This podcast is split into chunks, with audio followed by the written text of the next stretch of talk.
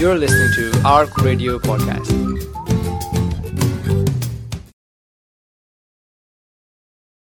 وما أرسلناك إلا رحمة للعالمين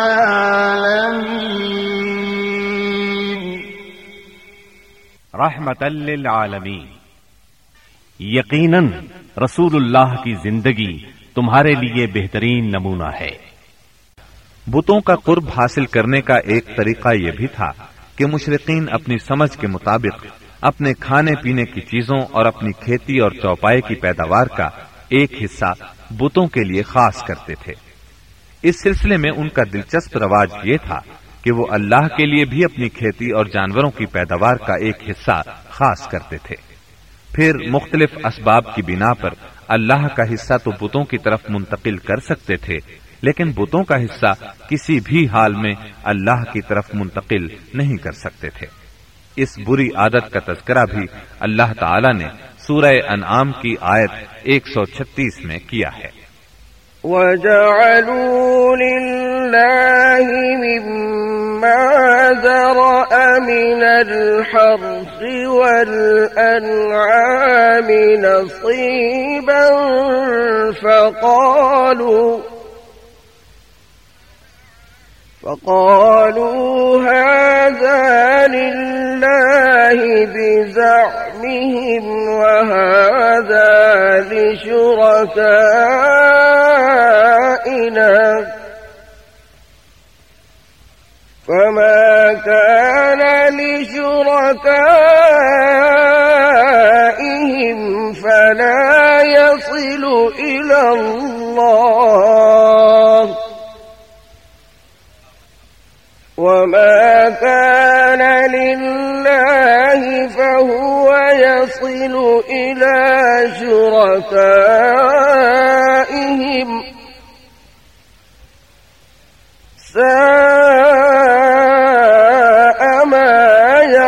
يحكمون اللہ نے جو کھیتی اور چوپائے پیدا کیے ہیں، اس کا ایک حصہ انہوں نے اللہ کے لیے مقرر کیا۔ اور بزام خود کہتے ہیں کہ یہ اللہ کے لیے ہے اور یہ ہمارے شرکا کے لیے ہے۔ تو جو ان کے شرکا کے لیے ہوتا ہے، وہ تو اللہ کے لیے نہیں پہنچتا۔ مگر جو اللہ کے لیے ہوتا ہے، وہ ان کے شرکا تک پہنچ جاتا ہے۔ کتنا برا ہے وہ فیصلہ جو یہ لوگ کرتے ہیں۔ نمبر پانچ، بتوں کا قرب حاصل کرنے کا ایک طریقہ یہ بھی تھا کہ وہ مشرقین کھیتی اور چوپایوں میں مختلف قسم کی نظریں مانتے تھے۔ اللہ تعالی سورہ انعام کی آیت 138 میں فرماتے ہیں۔ وقالوا هذه أنعام وحرث حجر لا يطعمها لا يطعمها إلا من نشاء بزعمهم لا يطعمها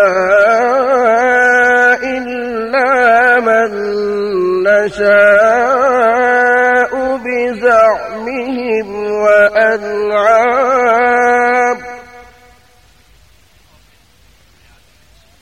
وأنعام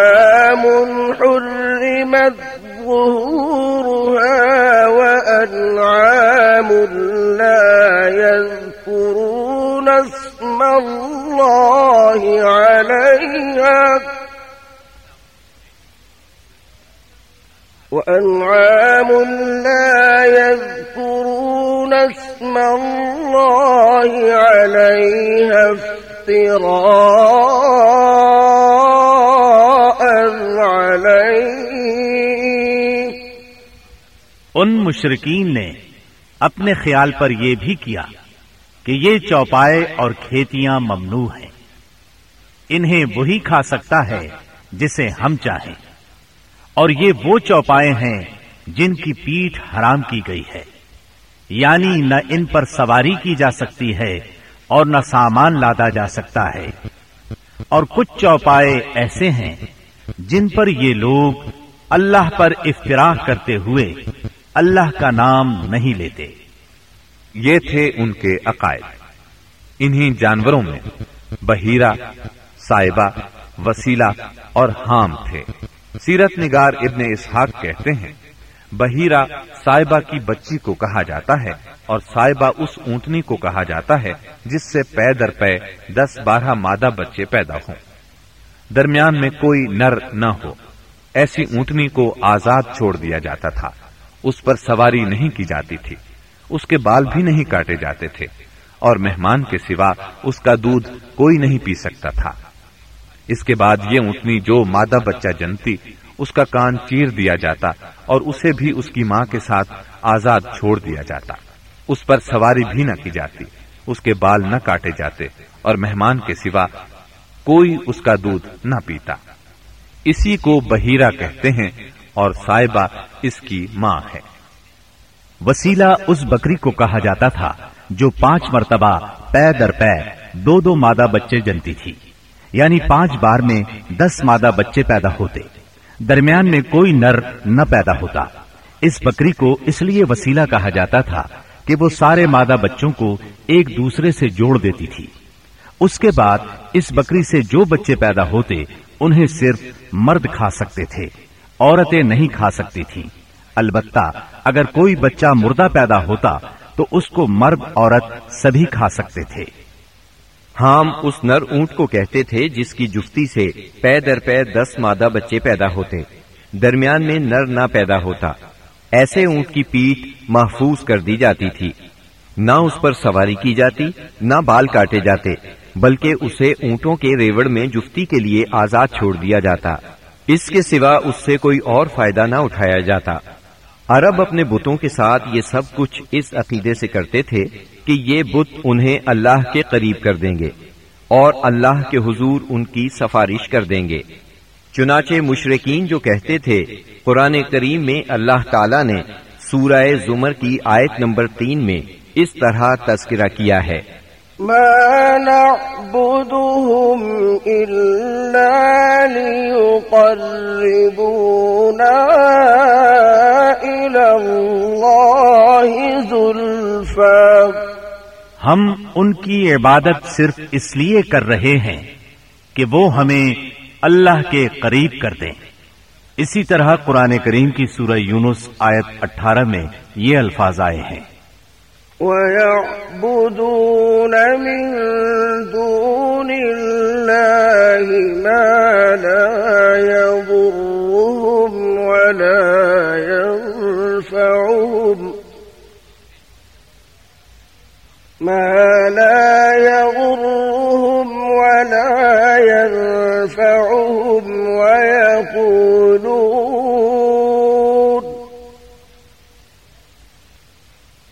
ويقولون هؤلاء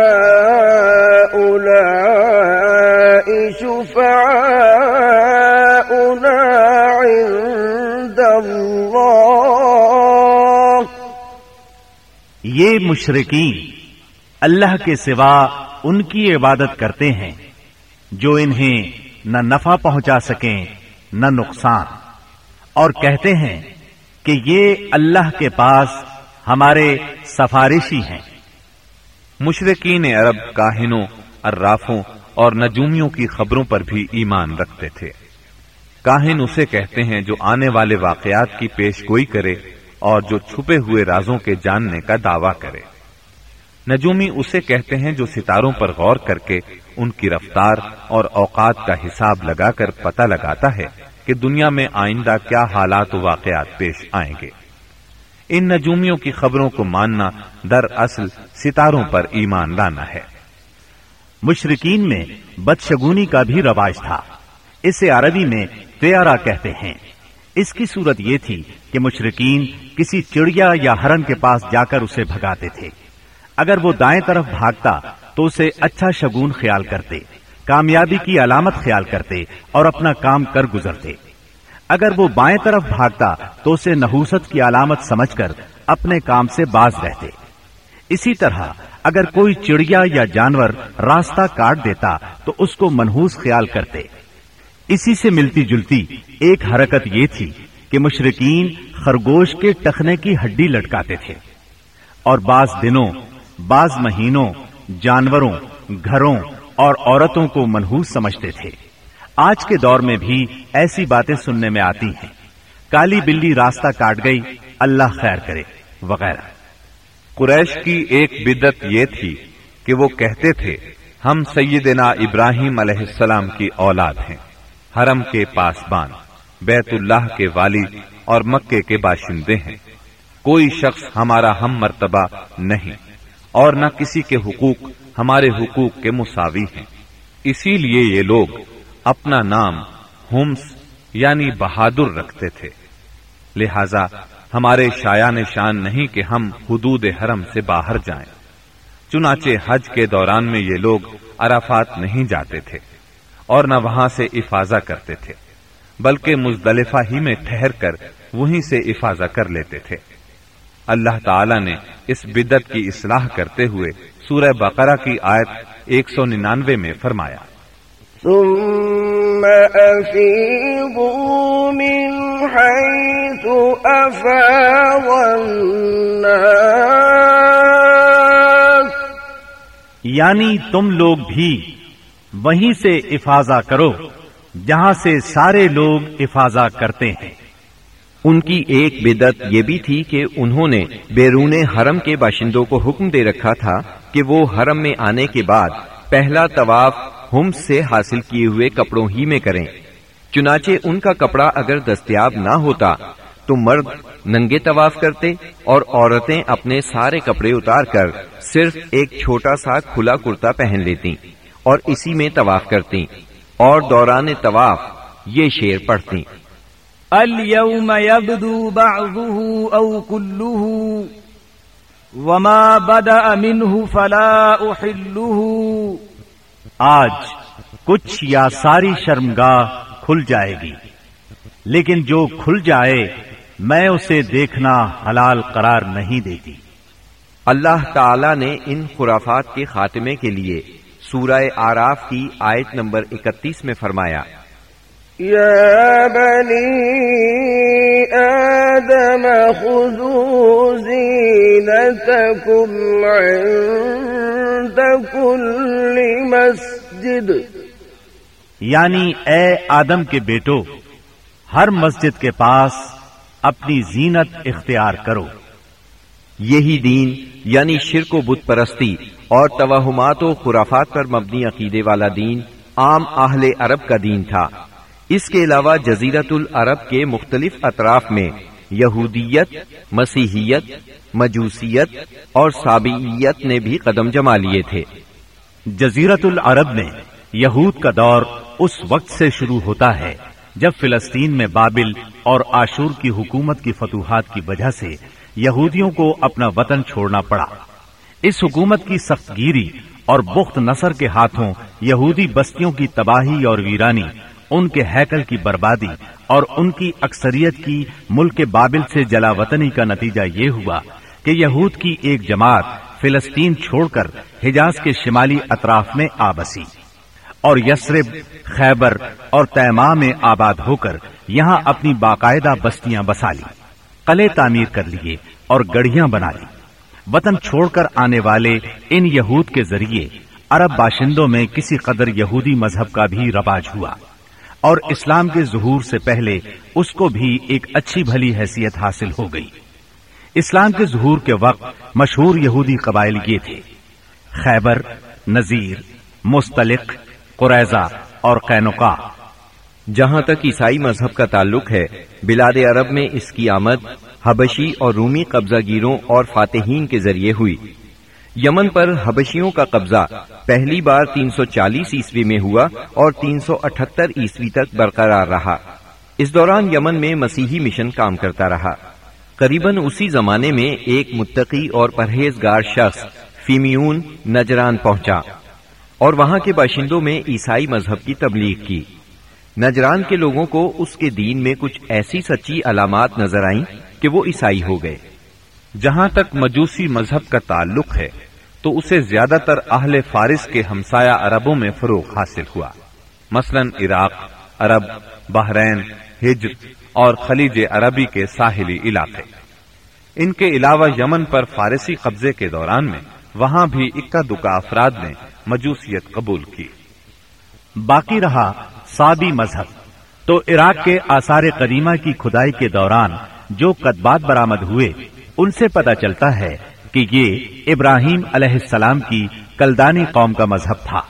دور قدیم میں شام و یمن کے بہت سے باشندے بھی اسی مذہب کے پیروکار تھے۔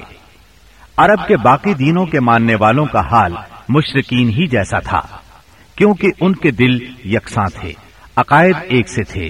اور رسم و رواج میں ہم آہنگی تھی۔ جزیرت العرب کے سیاسی اور مذہبی حالات بیان کرنے کے بعد، اب وہاں کے اجتماعی، اقتصادی اور اخلاقی حالات کا خاکہ مختصراً پیش کرتے ہیں۔ عرب آبادی مختلف طبقات میں بٹی ہوئی تھی۔ ہر طبقے کے حالات ایک دوسرے سے بہت زیادہ مختلف تھے۔ چنانچہ معزز طبقے میں مرد اور عورت کا تعلق خاصا ترقی یافتہ تھا۔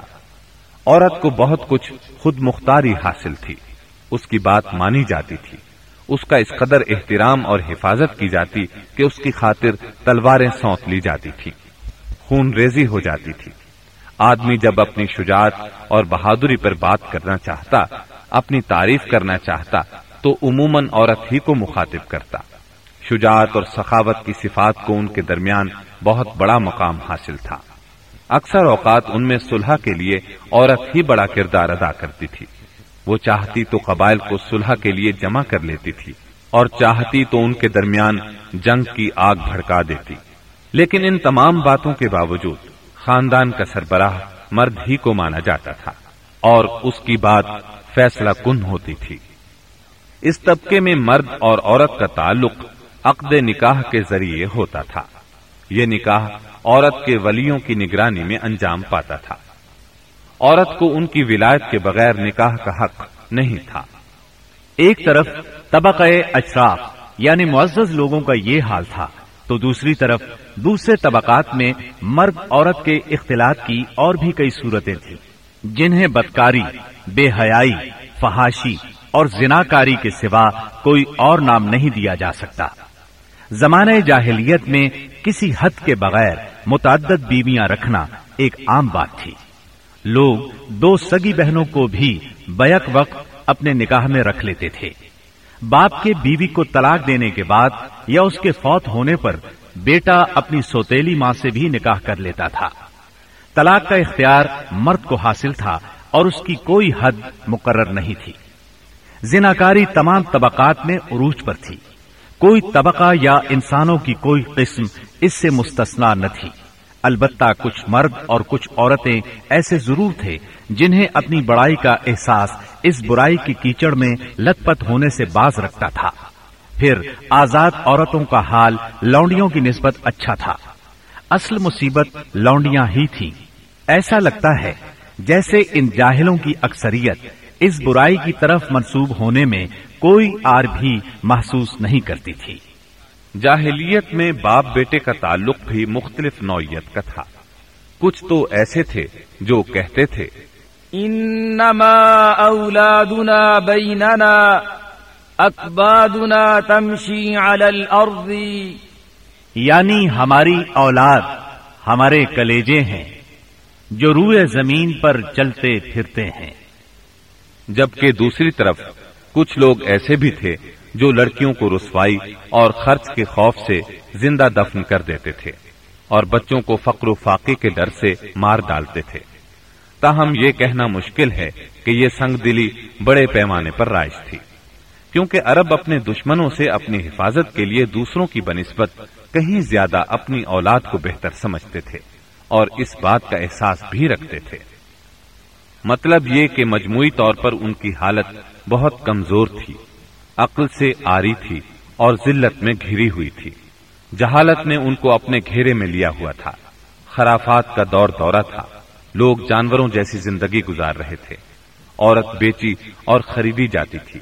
بعض اوقات اس سے مٹی اور پتھر جیسا سلوک کیا جاتا تھا۔ قوم کے باہمی تعلقات کمزور بلکہ ٹوٹے ہوئے تھے۔ رہ گئی حکومتیں تو ان کو صرف اپنا خزانہ بھرنے سے غرض تھی، یا مخالفوں پر فوج کشی کرنے کی فکر۔ اقتصادی حالت بھی خراب تھی۔ صرف تجارت ان کے نزدیک ضروریات زندگی حاصل کرنے کا سب سے اہم ذریعہ تھی۔ اور تجارت کے لیے امن و سلامتی کی فضا کا ہونا ضروری ہے۔ ورنہ تجارتی آمد و رفت نہیں ہو سکتی۔ جبکہ ان کا حال یہ تھا کہ سوائے حرمت والے مہینوں کے امن اور سلامتی کا کہیں وجود نہ تھا۔ یہی وجہ ہے کہ صرف حرمت والے مہینوں میں عرب کے مشہور بازار اکاز ذیل مجاز اور مجنا لگتے تھے۔ جہاں تک صنعتوں کا معاملہ ہے، تو عرب اس میدان میں ساری دنیا سے پیچھے تھے۔ کپڑے کی بنائی اور چمڑے کی دباغت وغیرہ کی شکل میں جو چند صنعتیں پائی بھی جاتی تھیں، وہ زیادہ تر یمن، ہیرا اور شام سے ملے ہوئے علاقوں میں تھی البتہ اندرون عرب گلا بانی اور کھیتی باڑی کا کسی قدر رواج تھا۔ ساری عرب عورتیں سوت کاٹتی تھیں۔ لیکن مشکل یہ تھی کہ سارا مال و متا ہمیشہ لڑائیوں کی زد میں رہتا تھا۔ غربت عام تھی۔ لوگ ضروری لباس تک سے محروم تھے۔ یہ بات تو مشہور ہے کہ اہل جاہلیت میں کمینی اور رزیل عادات پائی جاتی تھی عقل کے خلاف باتوں کی بھرمار تھی۔ تاہم ان میں کچھ پسندیدہ اخلاق بھی تھے۔ ان اخلاق کو دیکھ کر انسان دنگ رہ جاتا تھا۔ نمبر ایک، کرم و سخاوت۔ یہ اہل جاہلیت کی خوبی تھی، جس میں وہ ایک دوسرے سے آگے نکل جانے کی کوشش کرتے تھے۔ اور اس پر فخر کرنے کا عالم یہ تھا کہ عرب کے آدھے اشار اسی کی نظر ہو جاتے تھے۔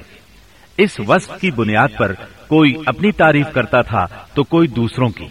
حالت یہ تھی کہ سخت سردی اور بھوک کی حالت میں بھی کوئی مہمان آ جاتا اور میزبان کے پاس اپنی سواری والی اونٹی کے سوا کچھ نہ ہوتا اور کنبے کی ضرورت پوری کرنے کا ذریعہ بھی صرف وہی سواری ہوتی تو اپنے مہمان کے لیے ذبح کر دیتا۔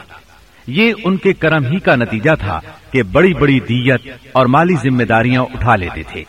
اور اس طرح انسانوں کو بربادی اور خون ریزی سے بچا کر دوسرے رئیسوں اور سرداروں کے مقابل فخر کرتے تھے۔ وہ جوا کھیلتے تھے۔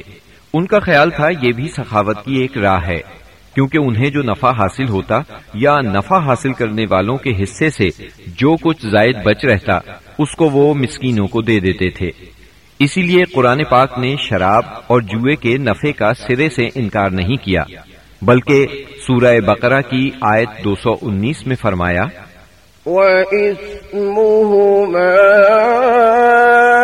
أَكْبَرُ مِن نَفْعِهِمَا یعنی ان دونوں کا گناہ ان کے نفع سے بڑھ کر ہے۔ نمبر دو ایفائے عہد یعنی وعدے کا پورا کرنا۔ دور جاہلیت کے اخلاق فاضلہ میں سے ہے۔ عہد کو ان کے نزدیک دین کی حیثیت حاصل تھی، جس سے وہ ہر حال میں چمٹے رہتے تھے۔ اور اس راستے میں اپنی اولاد کا خون اور اپنے گھر بار کی تباہی بھی ہیج سمجھتے تھے۔ نمبر تین، خودداری اور عزت نفس۔ اس پر قائم رہنا اور ظلم و جبر برداشت نہ کرنا بھی جاہلیت کے معروف اخلاق میں سے تھا۔ اس کا نتیجہ یہ تھا کہ ان کی شجاعت اور غیرت حد سے بڑھی ہوئی تھی۔ وہ فوراً بھڑک اٹھتے تھے اور چھوٹی سے چھوٹی توہین آمیز بات پر تلوار اور نیزہ اٹھا لیتے تھے اور نہایت خون ریز جنگ چھڑ جاتی اور انہیں اس راہ میں اپنی جان کی قطن پرواہ نہ رہتی تھی۔ نمبر چار، عزائم کی تکمیل۔ اہل جاہلیت میں ایک خاص بات یہ بھی تھی کہ جب وہ کسی کام کو فخر اور ناس کا ذریعہ سمجھ کر انجام دینے پر تل جاتے تو پھر کوئی رکاوٹ انہیں روک نہیں سکتی تھی۔ وہ اپنی جان پر کھیل کر اس کام کو انجام دے ڈالتے تھے۔ نمبر پانچ، حلم، بردباری اور سنجیدگی۔ یہ خوبی بھی ان کے نزدیک قابل تعریف تھی۔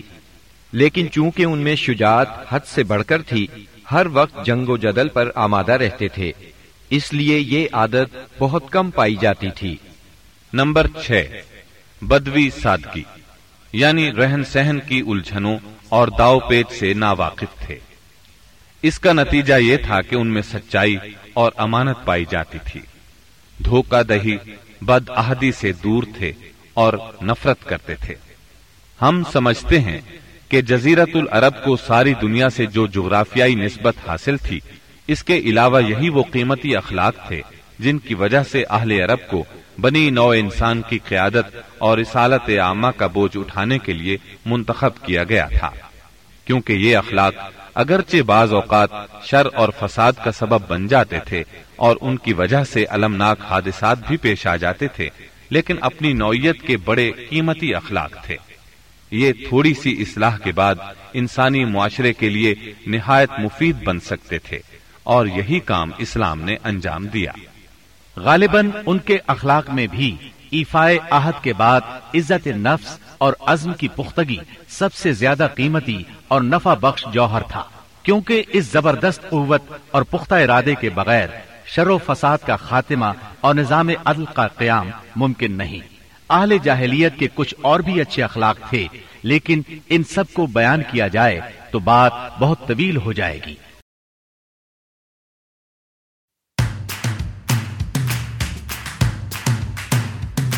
For more information and to listen to more podcasts, visit us at arc.score or check out the Arc Media app.